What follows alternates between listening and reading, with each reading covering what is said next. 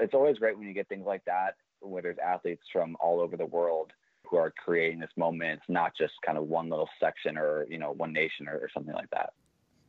Mesdames et messieurs, the greatest festival of our contemporary society, the Olympic Games, is about to begin. This is going to be close. Oh! They're all completely gassed! They've given it everything on the global bucket! Oh, yeah! No! Oh! Brilliant, brilliant, brilliant! But that is an Olympic championship. Ready? Hello and welcome to another episode of Keep the Flame Alive, the podcast for fans of the Olympics and Paralympics. I am your host, Jill Harris, joined as always by my lovely co-host, Alison Brown. Alison, hello, how are you today? I am hanging in there. How about you? Oh, same, likewise. We had a nice hot weekend. Now it's getting cold and it's fall, fall, fall. But you know what fall means this year? That, that I'm going to injure myself? No, it means oh. It's the twentieth anniversary of Sydney two thousand.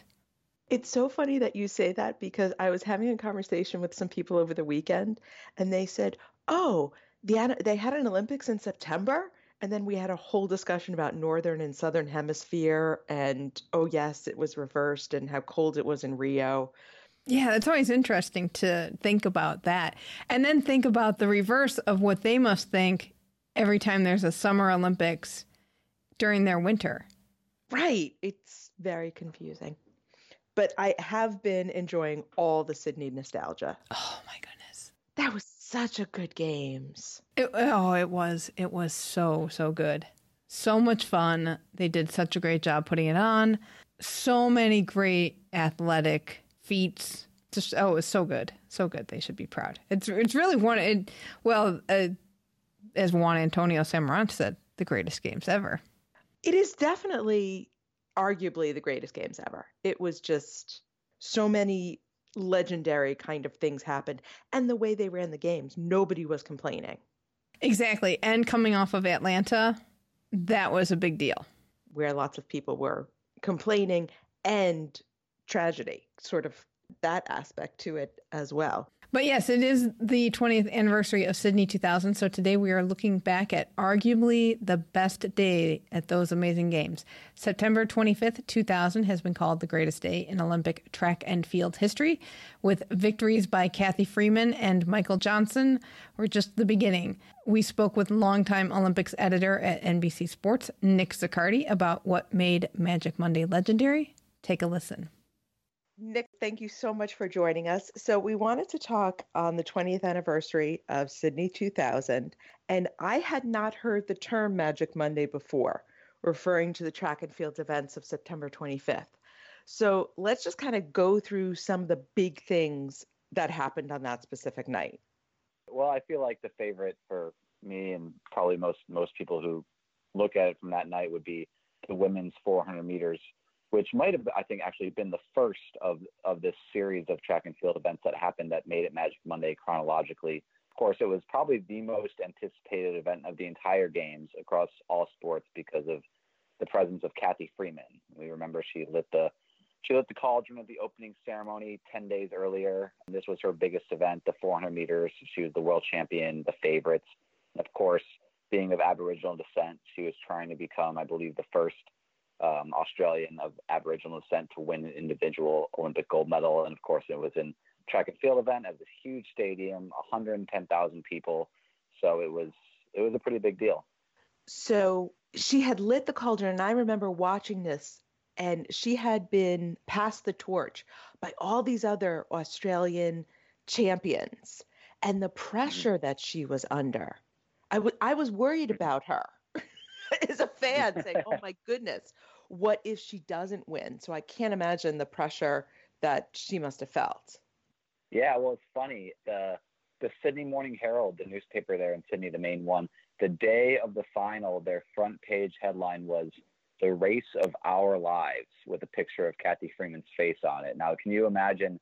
I don't know if Cathy saw that newspaper when she got up in the morning, but can you imagine being an athlete and seeing that on the day of the biggest uh, sporting event in your athletic career, where you pretty much have to perform at your best for what, forty-eight seconds, forty-nine seconds. That's going to essentially define the rest of your life. It's it's hard hard to believe, and it's hard to think of any other athlete in Olympic history that had that kind of pressure, not only being the home nation star, but the cauldron lighter, and then obviously uh, having all the attention on you um, because of, you know, ancestral heritage and what you mean in a broader context outside of sport for your country.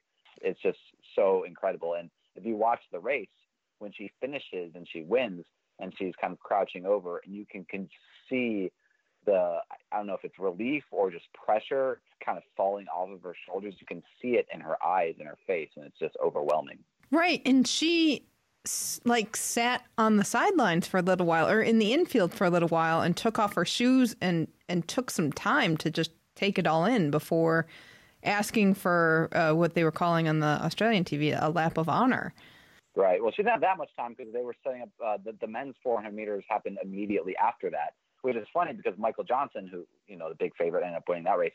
He broke with protocol and he went out to the track, or at least right next to the track, to watch the women's four hundred meter final right before his race, because he knew that it was going to be just, you know, this iconic moment, and he wanted to be there to see it rather than whatever his normal last minute preparations would have been in, in a ready room or in the warm up track, um, kind of farther below.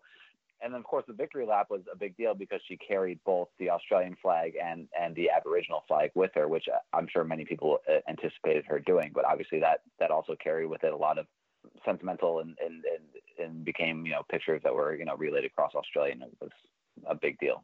So talk a little bit about that, in that obviously as Americans, we're not as familiar with the Australian Aboriginal. It's very similar to Native Americans' experience, you know, being taken from their land, but it seems in Australia like it's even more intense, or the, the prejudice continues in a way that we don't seem to see in the United States.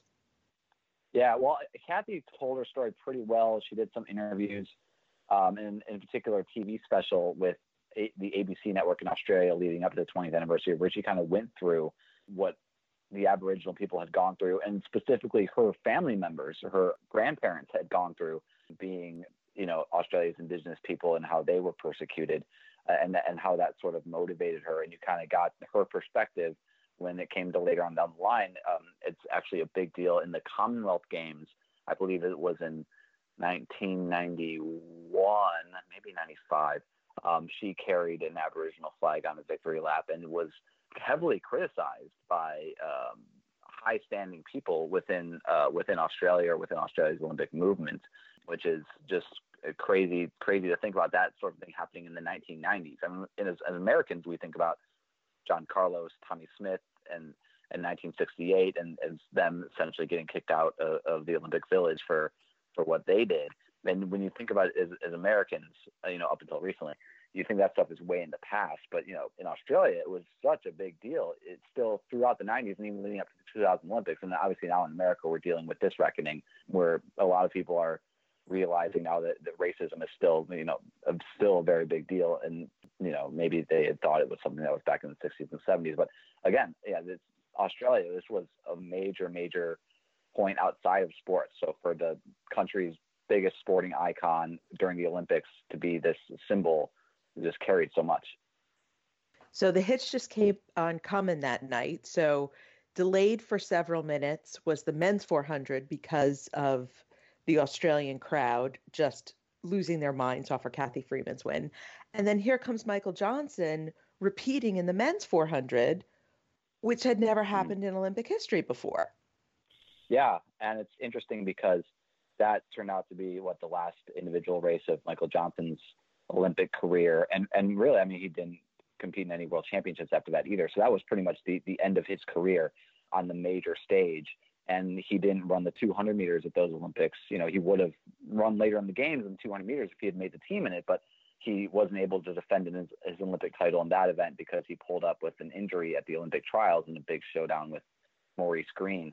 And of course, in Atlanta, the two hundred meter was, was more famous with Michael than the four hundred because he broke the broke the two hundred meter world record in that race. So it's kind of interesting how that all played out. But yeah, Michael, who during the Atlanta Games had, you know, was the home host nation big track and field star, now four years later is seeing Cathy right in front of him as the home nation big track and field star in a little different sense, but there are a lot of similarities there, and he he knew Cathy too as well. So it's kind of interesting that he went up and fouled her right then, because it does, that doesn't happen anymore. The men's and women's four hundred meter finals, I believe, are now on different days at the Olympics. So it's interesting, a, a moment that we'll never see anything like that again unless they change the schedule and, and things align. But yeah, that, that is pretty crazy. So that day in track and field, or athletics as it's referred to, there were nine finals. Is that, that seems like a lot. That's a good, good point. Um, It does. It does seem like a lot, uh, but you have to remember, though, they did. Well, for instance, the very the next major event that happened chronologically was the women's pole vault, which was a new event.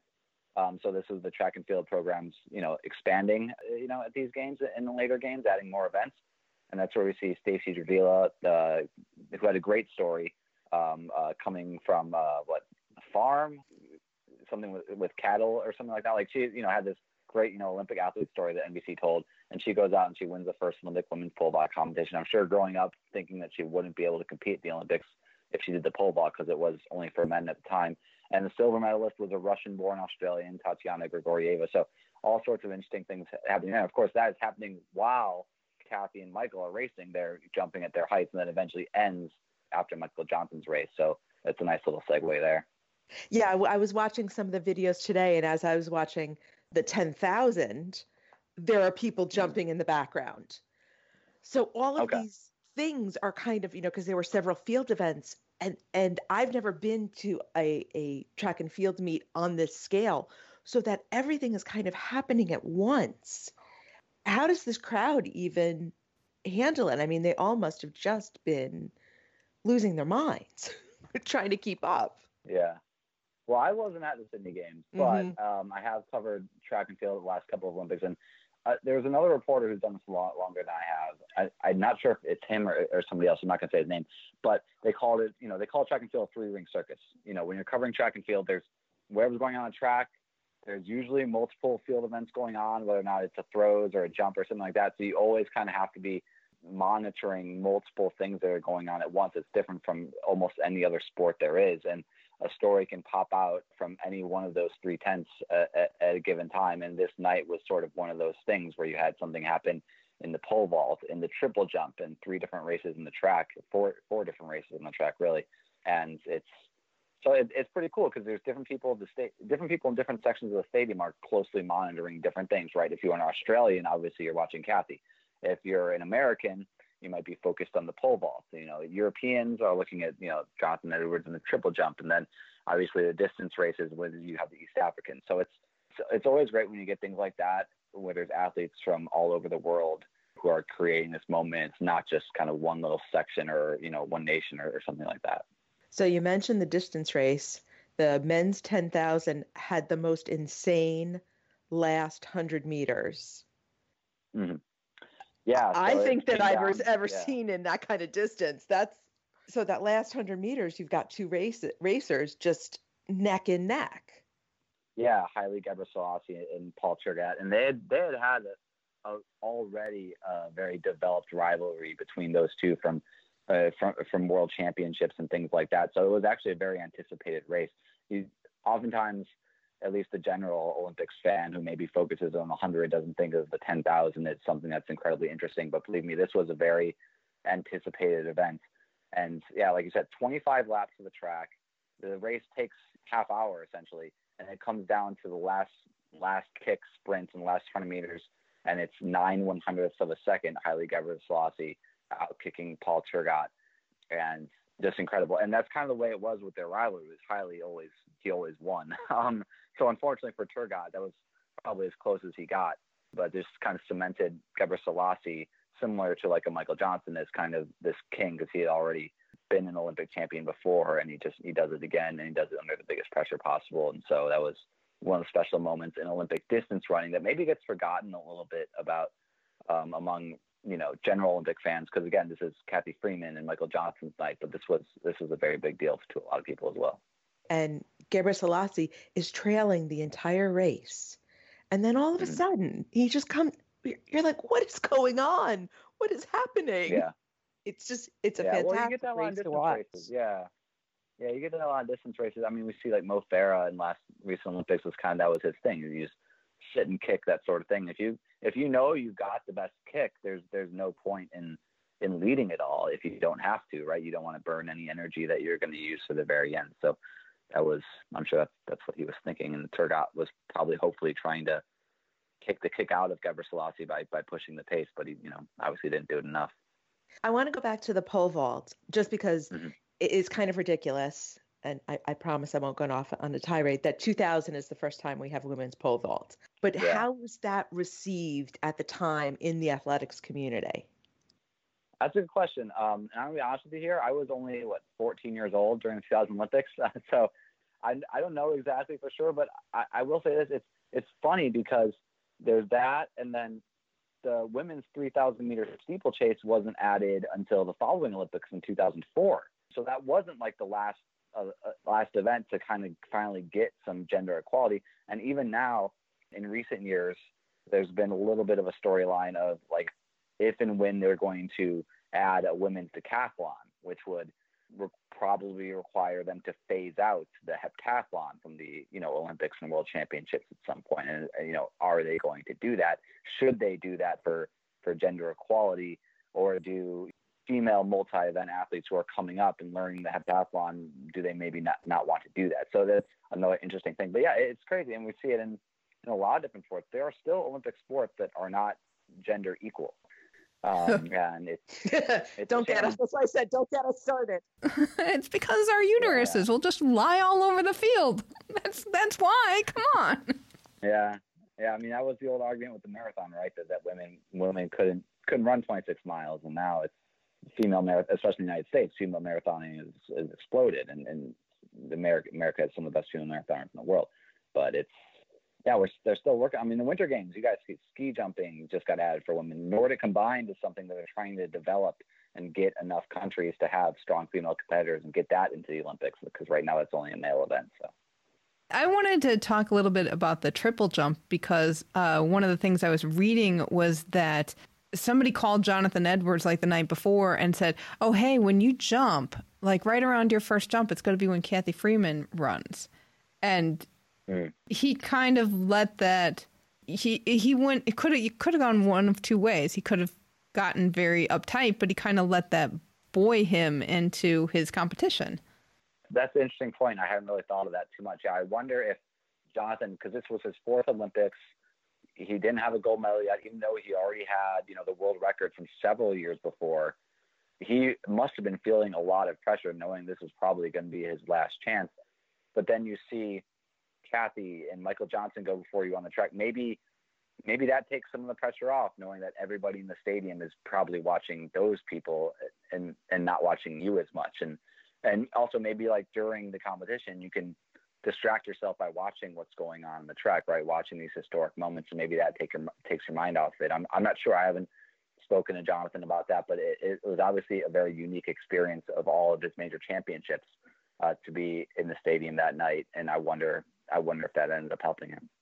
So now you wrote an article kind of detailing all these different events and all the, the excitement from that night. Do you remember it yourself? I remember a little bit. So I was I was a high school freshman, and I remember this was back, I mean, this was back in, I taped those Olympics on V H S tapes. And I, so I remember I remember making sure that I got it in there in time to be able to get the Cathy Freeman race, because that was going to be the big thing, and then and, and the Michael Johnson race too. And honestly, I don't. Re- I do remember Stacy Dragila. I don't remember Jonathan Edwards as much, or the men's ten thousand as much, or even Maria Mutola in the eight hundred meters. Maybe that's because those weren't as big a deal to me at, at the time at my age. Maybe it's also because, I mean, it's got to be very hard for N B C to fit all of those things in the primetime broadcast as well. So we have to spend so much time on what Cathy and Michael did. Obviously, it's possible that it would have been later or something like that. It was, you know, it was a school night. I don't know if I was up that late to watch all of it. So, but I do, I do still have the V H S tapes. So that's that's always kind of funny, going back yeah. and looking at some of the commercials and things like that. Yeah, I would think, you know, Cathy Freeman, Michael Johnson, Stacy Dragila, and everything else, you sort of saw the last lap or the last throw, and that was about oh, it. Oh yeah, yeah, possibly, yeah, because you can't you can't show an entire triple jump competition on primetime, because you know it, it it takes so long. And same thing with it, you can't show a half hour a full half hour race in prime time. There just isn't enough time for it. So that's, those are good points too. Um, I do remember actually that day was also the day that uh, Vince Carter had his famous dunk over the French center, Frédéric Weis. That was earlier in the day. So it's, it's interesting because every year on this day on social media, the Vince Carter dunk is shared endlessly um, because it's such this highlight moment in a very popular sport in America with a very popular athlete named Vince Carter. And people, okay, like there's very little attention span for people with the Olympics, and the Olympics aren't happening, right? The general sports fan. So they see the Vince Carter dunk and boom, that's like, you know, maybe that's the only two seconds of the day they think about the Olympics. But actually that day was a far more significant day than just the, the three second highlight clip of Vince Carter dunking over a seven foot guy. Actually, all of this stuff happened in track and field. It was much more monumental. It's kind of funny how that works. So obviously you've watched a lot of Olympics since then, very closely, you know, on a professional level. Where would you mm-hmm. put Sydney in the pantheon of games?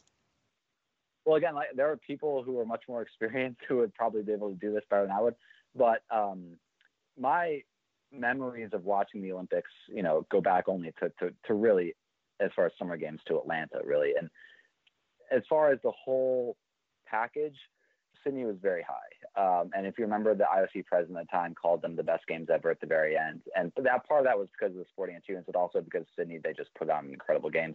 But that was, that was up there. I still have to, I have to put Beijing number one, as far as if we're just looking at sporting achievements, because that was the pinnacle for Michael Phelps and for Usain Bolt, who are the two most famous Olympians in at least modern history. And of course, that also had the redeemed team and some other things as well. So I think I'd have to put Beijing number one, but it's, Sydney's right up there. It, it might be, as far as, you know, in my, my lifetime, it, it could be number two. London was pretty good. Atlanta had a lot of things going for it. I don't really remember much of Barcelona, but everybody I talked to says that it was great, and it obviously had some great things too. So Sydney could be number two. It's kind of sneaky up there. People don't think of it too much. It didn't have a dream team. It didn't. Phelps was only competed in one event as a fifteen year old. Bolt wasn't there yet. You know, it was kind of this, it was kind of this, the games before we got the, you know, the Phelps Bolt run that we got. So people don't maybe think of it as much, but it really had a whole lot in a lot of different sports. Now, uh, London had its Super Saturday. How would you compare Magic Monday to Super Saturday? Yeah, that's pretty interesting. I mean, obviously there's a lot of parallels there. And Seb Coe, you know, the, the British middle distance runner who became the leader of the organizing committee for the London Games. He, when he was talking about what happened on Super Saturday, he recalled what happened on Magic Monday. And he said, basically, Super Saturday is the greatest night that we've had in Olympics, I mean, you know, Olympic track and field since Magic Monday. And maybe it, and he said that it maybe it edged Magic Monday a little bit. Now, of course, he's saying that as a Brit. So, you know, that's going to come with a little bit of, of, you know, bias, of course, but yeah, Super Saturday you had with, and this was, Super Saturday was a little bit different because everything happened so quickly. It was boom, boom, boom between um, Jessica Ennis in the heptathlon and Greg Rutherford in the long jump and and Mo Farah uh, in the ten K. They happened very um, right in succession, and it was all host nation athletes as opposed to Magic Monday being athletes from around the world, different continents doing so well. So I think you got some differences there. So if you're somebody who's really into the host nation doing something special in that sort of environment, obviously Magic Monday is going to be really high for you. But as far as an overall, I, I would go with Magic Monday. Yeah, Lord Coe might have a little bit of a bias to the six medals that the U K yeah. picked up on, on Super Saturday in London. Yeah, yeah. Just, just a little bit. Do you have any interesting stories about discus or the one hundred ten meter hurdles for men or the women's five thousand or eight hundred? Uh, well, the women's eight hundred was was another race that you could throw in there with those moments that we've already talked about as being very special, because you had Maria Mutola of Mozambique, kind of similar to Jonathan Edwards, this athlete who had been on the scene for a, a long time, so dominant in, in the nineteen nineties, was a world champion. Um, but she hadn't won an Olympic gold medal yet. And by this time, she was, uh, what, twenty-seven, twenty-eight years old. So um, it, this was looking like possibly her last chance to do it. And she gets the gold medal, really big deal.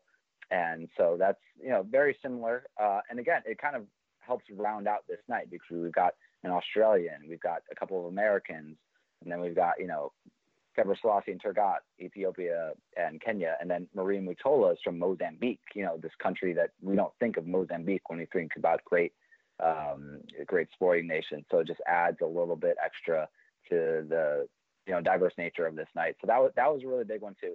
The other events, honestly, I, I don't recall too much off the top of my head of what, what made them special. The men's one hundred ten meter hurdles, you had Anier García of Cuba. Cuba won that.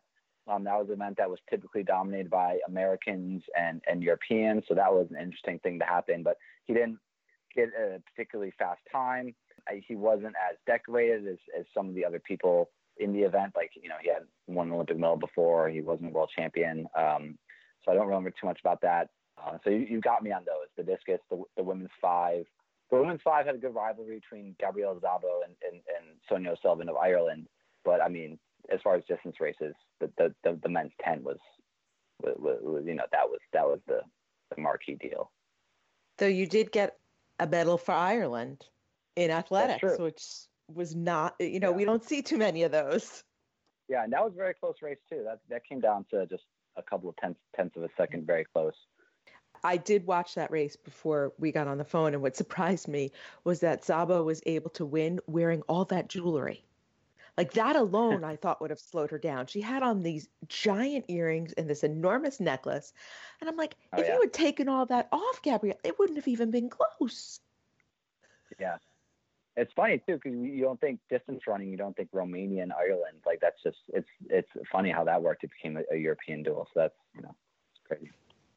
So the other thing that not related to when we were talking about other countries, so also happening that night that just strikes me as interesting was there were gymnastics finals, and this was the last gymnastics where we really saw the dominance of the Romanians and the Russians. Once mm. two thousand four comes, they start kind of, you know, they want, they kind of swept the board on some of these events, and we don't see that anymore, and I kind of miss it. yeah. A little yeah, bit. Yeah. Yeah, Romania in particular really had this precipitous fall. I mean, well, in two thousand four, they still won the team title, uh, and they won some individual gold medals, too. So I guess two thousand four was really the end for Romania. But Russia, I mean, after the breakup of the Soviet Union, Russia kind of had this slow, slow and steady decline. And, I mean, Svetlana Khorkina helped keep them at or near the top there in two thousand, especially in two thousand four, helped them uh, stay in the medal hunt. But, yeah, that was really – and, of course, I mean, two thousand gymnastics, it's – I mean, that's all about the, the controversies of what happened with, you know, the, between the all-around gold medalists getting stripped, and then and then the uh, or also in the all-around the uh, with the vault being being too low, and then having to revault and stuff like that. So that was, I mean, that was pretty nuts too. Yeah. Um, but that was there was just some great personalities and names in the international gymnastics at those Olympics. Is what I remember too. Is between Khorkina and then Alexei Naimov on the men's side. I mean, it, it was pretty cool to have. And then, I mean, Yan Wei, who won the gold medal in two thousand eight, he was really young there, and he got he got silver in the all around. So it was kind of interesting to see a lot of these a lot of these cool, interesting names there. Even though the Americans, both on the men and women's side, didn't really didn't really do much. But if you loved personalities in international gymnastics, it was good Olympics at least. And they were all competing in individual event finals that night. So Khorkina mm-hmm. got her medal, sure. and okay, yeah, you you don't want to cross Khorkina. Certainly not on uneven bars. Yeah, she will um, take you is that, out. Is that the uneven bars night? Yeah. I was beam and floor. Be, oh, beam and floor. Okay, then that would have been um, Zemlajkova mm-hmm. on floor. Yeah, yeah, her teammate, and then yeah, Khorkina wouldn't have won either of those ones. Yeah, um, she was, but she, yeah. she got a medal for it. Looks like yeah, yeah. Her thing was bars, right? She always won the bars. Type. Yeah, she always um, won the bars, but she did compete in the beam. I think she medaled as well. Okay. Okay. So, yeah, she was competing that night, but, man, you she, just give her all the medals so she doesn't stare at you. Yeah, she's still a lightning rod in the gymnastics community. She still says a lot of interesting things that aren't uh, takes that a lot of people like. Uh, so she's still creating headlines, what, twenty years later, which is, you know, which is interesting. As is, circle backing to Cathy Freeman. She's been doing interviews left and right, and good on her. Mm-hmm. She seems to have yeah. held up under that that spotlight very well.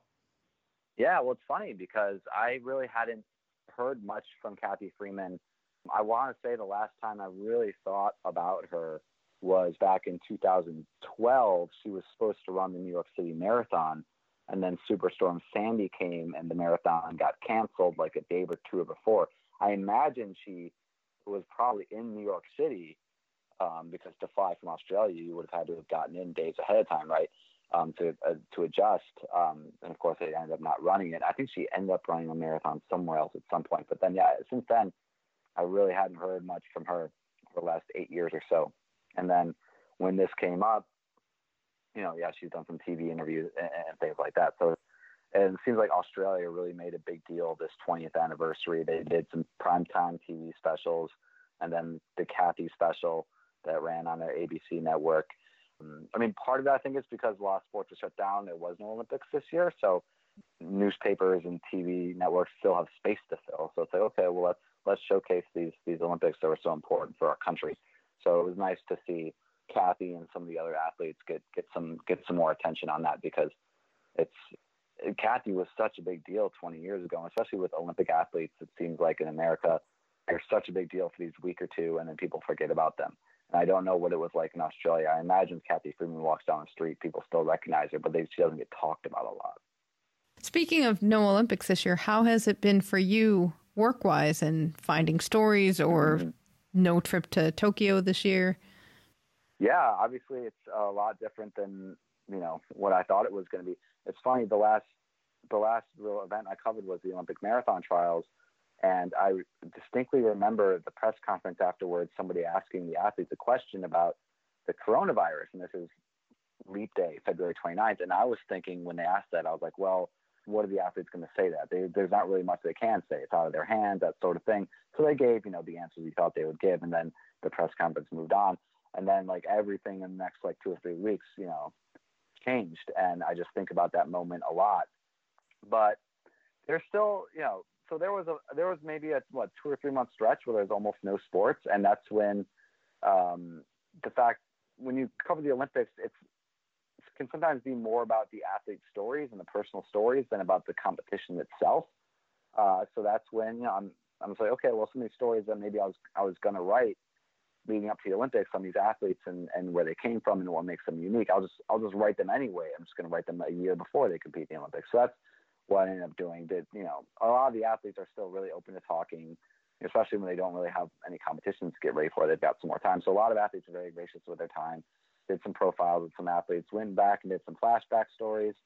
Um, one of my favorite things I did was I spoke with Jenny Thompson, the swimmer from, from the nineties and two thousands who became became um, a doctor. And so she was right on the front line of COVID. And so I was talking with her a little bit about that and how her or her medical center was in desperate need of P P E at the time and, and getting that word out. So there's still a lot of different ways, you know, you can go about it. And there's a lot of different athletes affected in a lot of different ways. And then obviously everything with George Floyd brought up a, a whole other things to talk about and, and really made me think about differently about my job and how, you know, how we handle, you know, what stories we're going to cover, who we cover and what we cover and that sort of thing. And through, through lens, through lens of race. And I went and did some stories on, like, I found out who were the first black U S Winter Olympians, because they were fairly recent. They were still alive. And I contacted them and kind of got their story and their perspective, especially in this time. I thought it was, it was rather timely. So there's, even when there's no sports going on, there, there are still, there are still stories out there. They just might be harder to find or, or a little bit different. Now, are you working on Beijing as well? Or I want to ask, are you worried about two Olympics six months apart? I won't say I'm worried. Um, I, It's funny because right now I feel like my job is very different than what it's going to be like, what, six months from now and, and like a year from now. It's going to be like a whole lot. But no, yeah, I, I'm not worried. I mean, we're N B C. We obviously have a lot of, you know, helping hands, you know, for if and when the t- when the time comes where we, we need that. I'm I'm looking forward to it. It's something that we haven't seen in the Olympic movement, what, since nineteen ninety-two, like two games back to back. I'm really excited. I just hope that we can get A, a good solid winter sports season of some sort this year for a lot of the sports, so these athletes can, you know, make a name for themselves before the lead up to the winter games, because we're already seeing some sort of competitions canceled and postponed that we're going to that were going to happen in October, November, December. So for the athletes' sake, I really hope that we get to see them compete at the highest level this winter and kind of establish people as, as medal contenders for Beijing. And then, boom, like, you know, March, April, we go right back into Olympic trials for summer sports. So it's going to be, I think it's going to be really cool. Like, it's like almost like whetting the appetite to have to wait through this whole year for, for, you know, an Olympics next year. But then it's like we get, it's going to be like a, like a smorgasbord next in twenty twenty-one. It's going to be so like incredible. It's, you know, it's going to make the wait from twenty twenty-two to twenty twenty-four feel, you know, interminable, but that's okay. See, Jill and I are old enough to remember the once every four years. So that switch oh, yeah, in ninety-two, someone went to, yeah. Yeah, so that switch in ninety-two is is very clear to us, and I still sometimes will be like, "Oh, we're back. Oh, yes, it's it's two years." I get so confused. So this is going to be more familiar, but terrifying now that we're in this business. Yeah, for sure.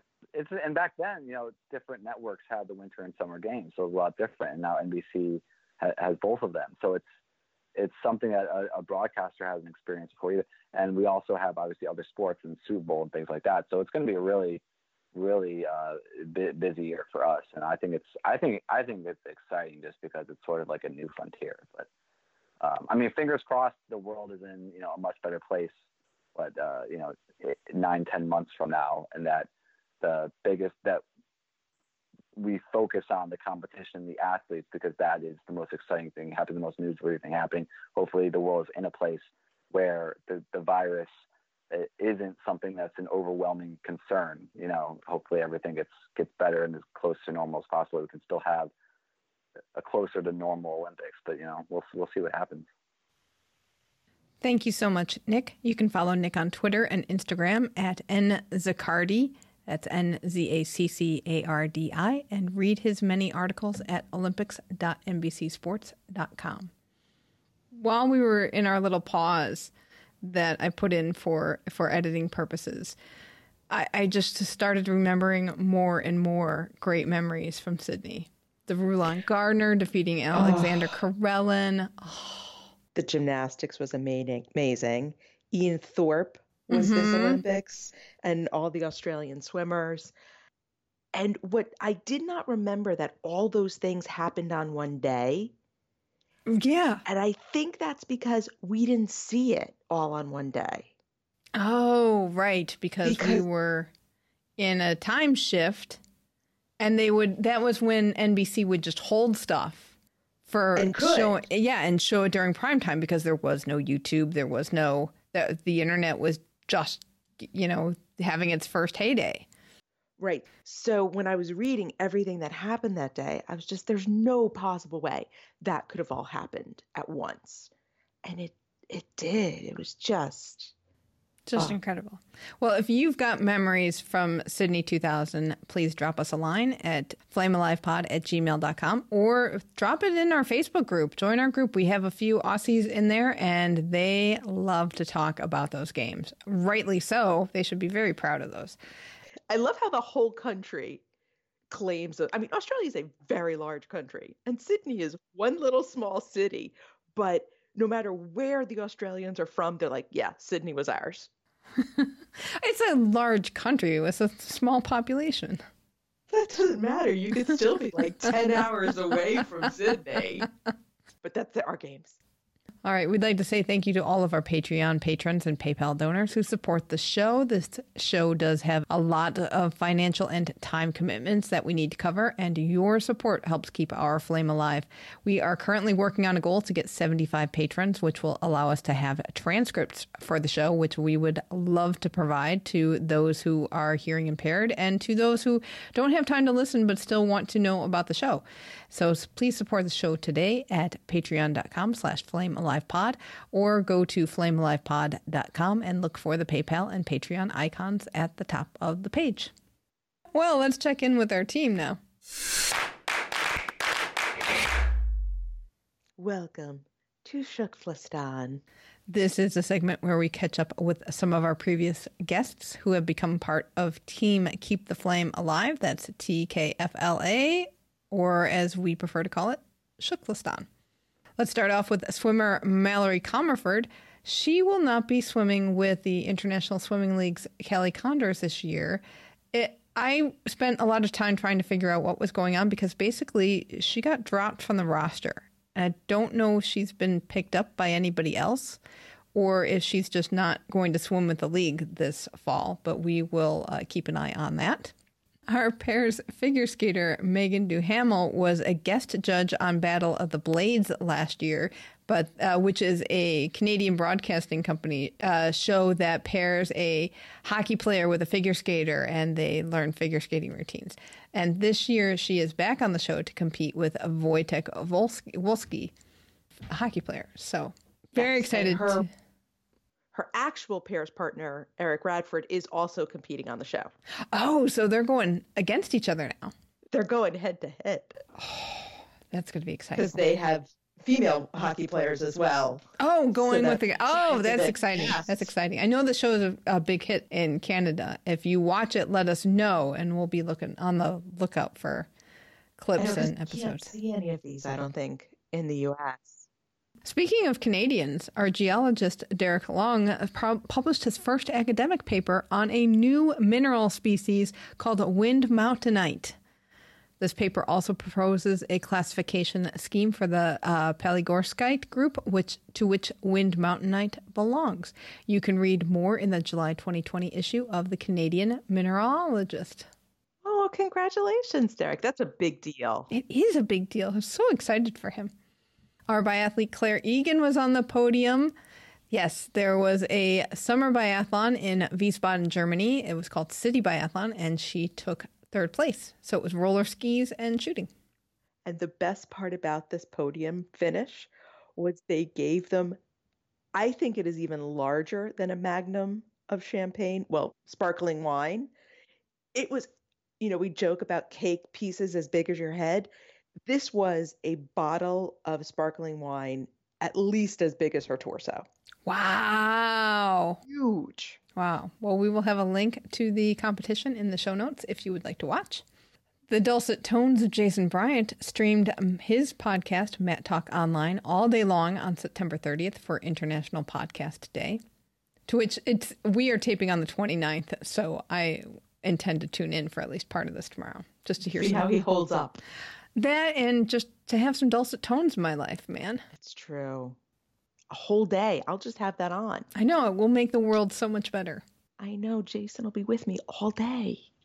Our uh, one of our book club authors, Andrew Marinus, will be one of the featured authors at the Southeastern Young Adult Book Festival, which will take place March eleventh through thirteenth, twenty twenty-one. And then he also posted on Twitter, if you are a Uh, librarian, teacher, or parent, uh, if your kids are stu- kids or students are studying the Holocaust, uh, reading and writing nonfiction, or you just need a guest speaker to help get you through the day, he is scheduling two hundred dollars virtual visits through the end of the school year. You can hit him up on Twitter, and we will have a link to that in the show notes. Very nice. Finishing off with a Canadian, Olya Abasolo of Ovchinikova was featured in Sport Management Hub talking about her role as education manager at the International Testing Agency. And we will have a link to that in the show notes. Very good. Big active week for our... I know. It's been so quiet because of the lack of competitions, but now things are... People are finding ways to make things happen, which is fantastic. Oh, oh, and... Dawn Harper Nelson has a new vlog up that talks that shows her first race back from retirement. Oh, it has the actual video of it? Yes. And, well, it's a video from the stands, but you can see how she did, and she hit a hurdle. So that was one of the things that, that kept her back. But uh, it's the whole travel thing, and the race happened to be on her husband's birthday. So very exciting stuff from the nice. Harper Nelson family. Uh, let's move on to Tokyo twenty twenty. We got some more details on those cuts proposed by the Coordination Commission and the Organizing Committee on what they will do to save some money.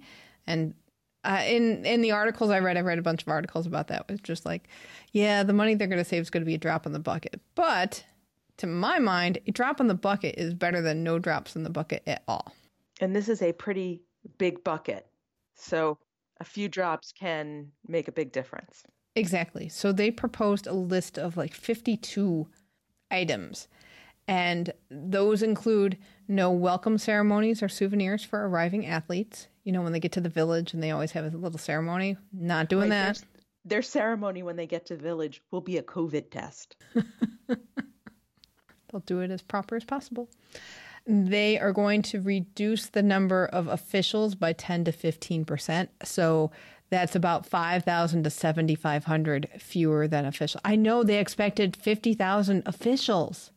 But when you think about it, okay, uh, the big list of what an official is. So you've got the officials for the sporting events. You've got all of the N O C officials. You, the, I wonder if this also includes like entourages of physicians and therapy and other positions that we don't even know about that go with them.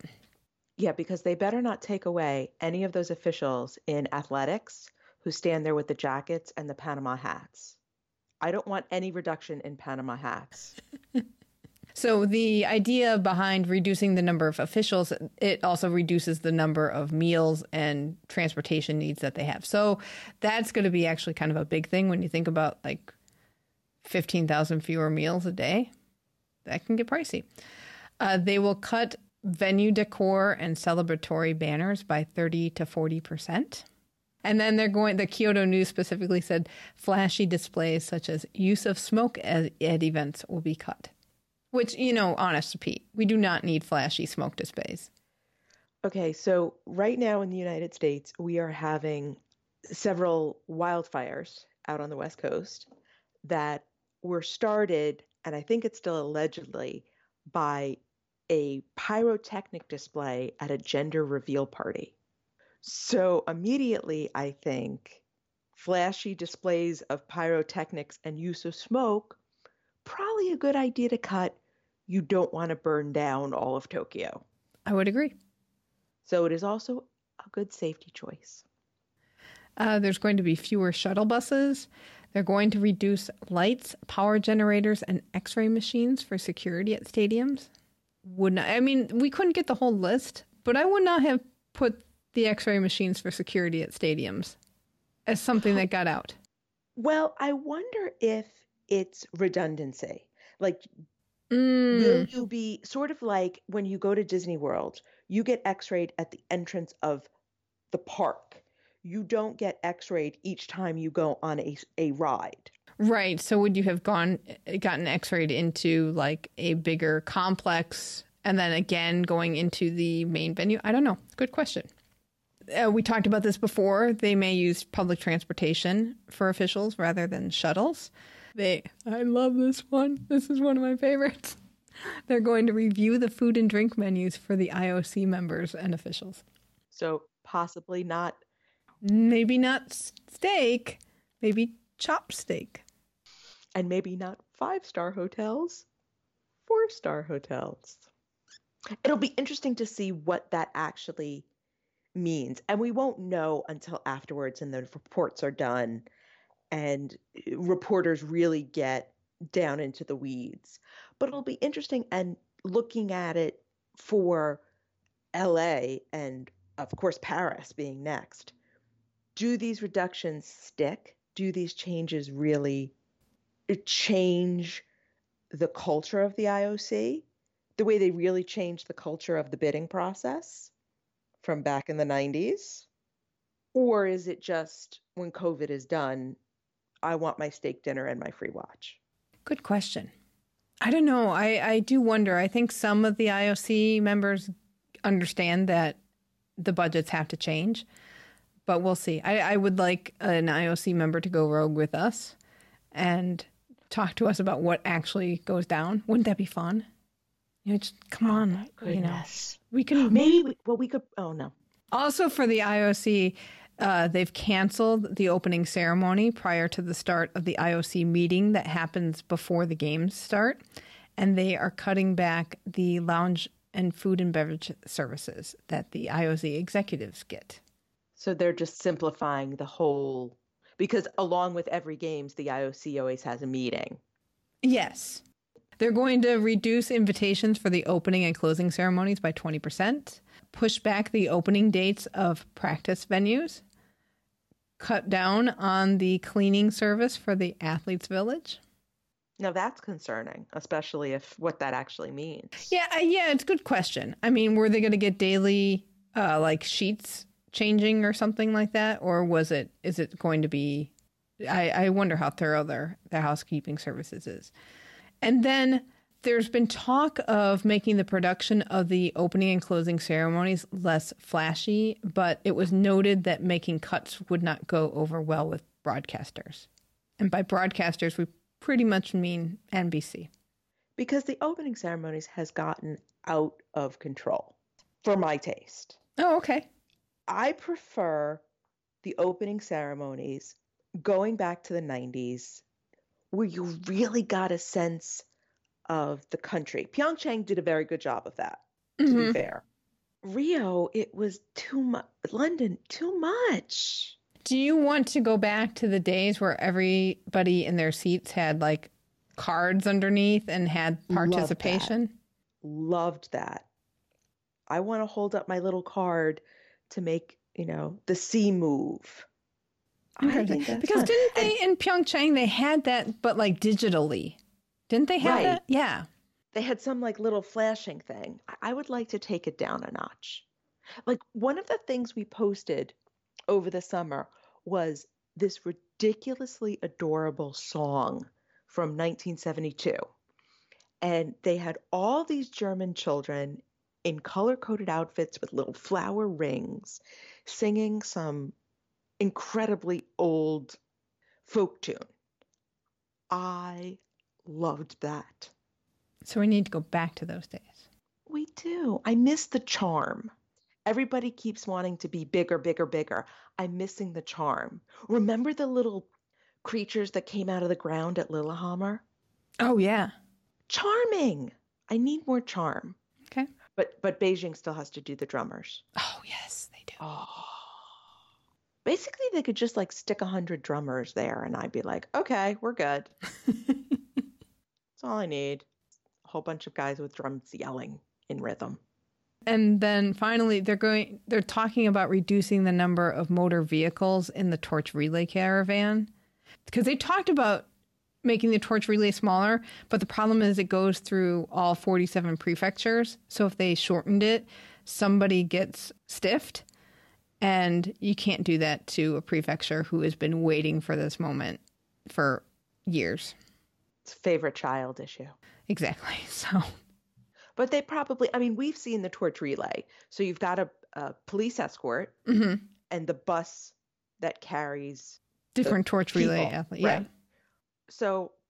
And then there other... was like a Coke truck right. and you some other need, stuff. Yeah. Yeah. You don't need all these hangers on. Yeah. Entourages in general looks like are going to be reduced.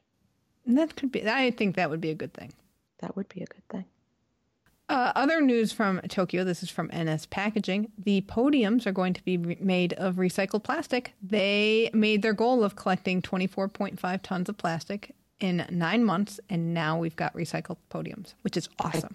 I cannot wait to see what they look like, because I bet they're going to be gorgeous. Oh, of course. They're not, they're not going to go half measure. With no, no. Podiums. They're going to really do them up so that look at our beautiful recycled podiums. Exactly. That also fits in with the other recycled elements that are all all found throughout these games. So good on you, Tokyo, for doing that. And then on October twenty-fourth, the Tokyo Aquatics Center is going to have its grand opening ceremony. Can anybody actually go? Uh, the there you can have, if you live in Tokyo, they will have a facility tour in the afternoon on Saturday the twenty-fourth. So in the morning will be the ceremony. In the afternoon will be the tour, which is kind of cool. And those who wish to participate in the tour will need to apply in advance. So registration starts on Wednesday, October seventh, and it's first come, first serve basis. If you live in Kotoku, where the uh, facility is located, you will get priority. So that's very cool. You can go to twenty twenty games dot metro dot tokyo dot j p for information on how to apply, and that is in Japanese. Roy Tomozawa, I'm looking at you. Right? Oh. Go and send us a report. Yes. All right. So we've got some news from the I O C.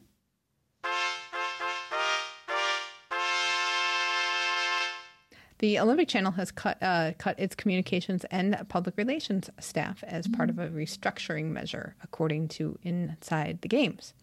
And this is part of an I O C reorganization as they, quote, adapt to a changing landscape. Means COVID is sucking up the cash. Yeah, pro- probably. But they've created a digital engagement and marketing department, and that is now based at Olympic House in Lausanne. That is interesting news. And congratulations to T. Bach, who is going to receive the Seoul Peace Prize. The uh, Seoul Peace Prize Cultural Foundation has awarded T. Bach, the recipient of the prize, for his outstanding contribution to world peace through sport. That's going to mean so much to him. Oh, right, because he worked because really I- hard to, to bring together North Korea and South Korea, done a lot to develop a refugee team. If you're going to give T. Bach a prize, this was a good one. Yes, so congratulations, Doctor T. Bach. All right, well, that will wrap it up for this episode. Tell us your favorite memories from Sydney two thousand. Email us at flamealivepod at gmail dot com or call our voicemail hotline at two oh eight flame it. We're Flame Alive Pod on Twitter and Insta, and Keep the Flame Alive podcast group on Facebook. Next week, we'll be back with more stories from the Olympics and Paralympics as we go out to music by Archdale. Thank you so much for listening, and until next time, keep the flame alive.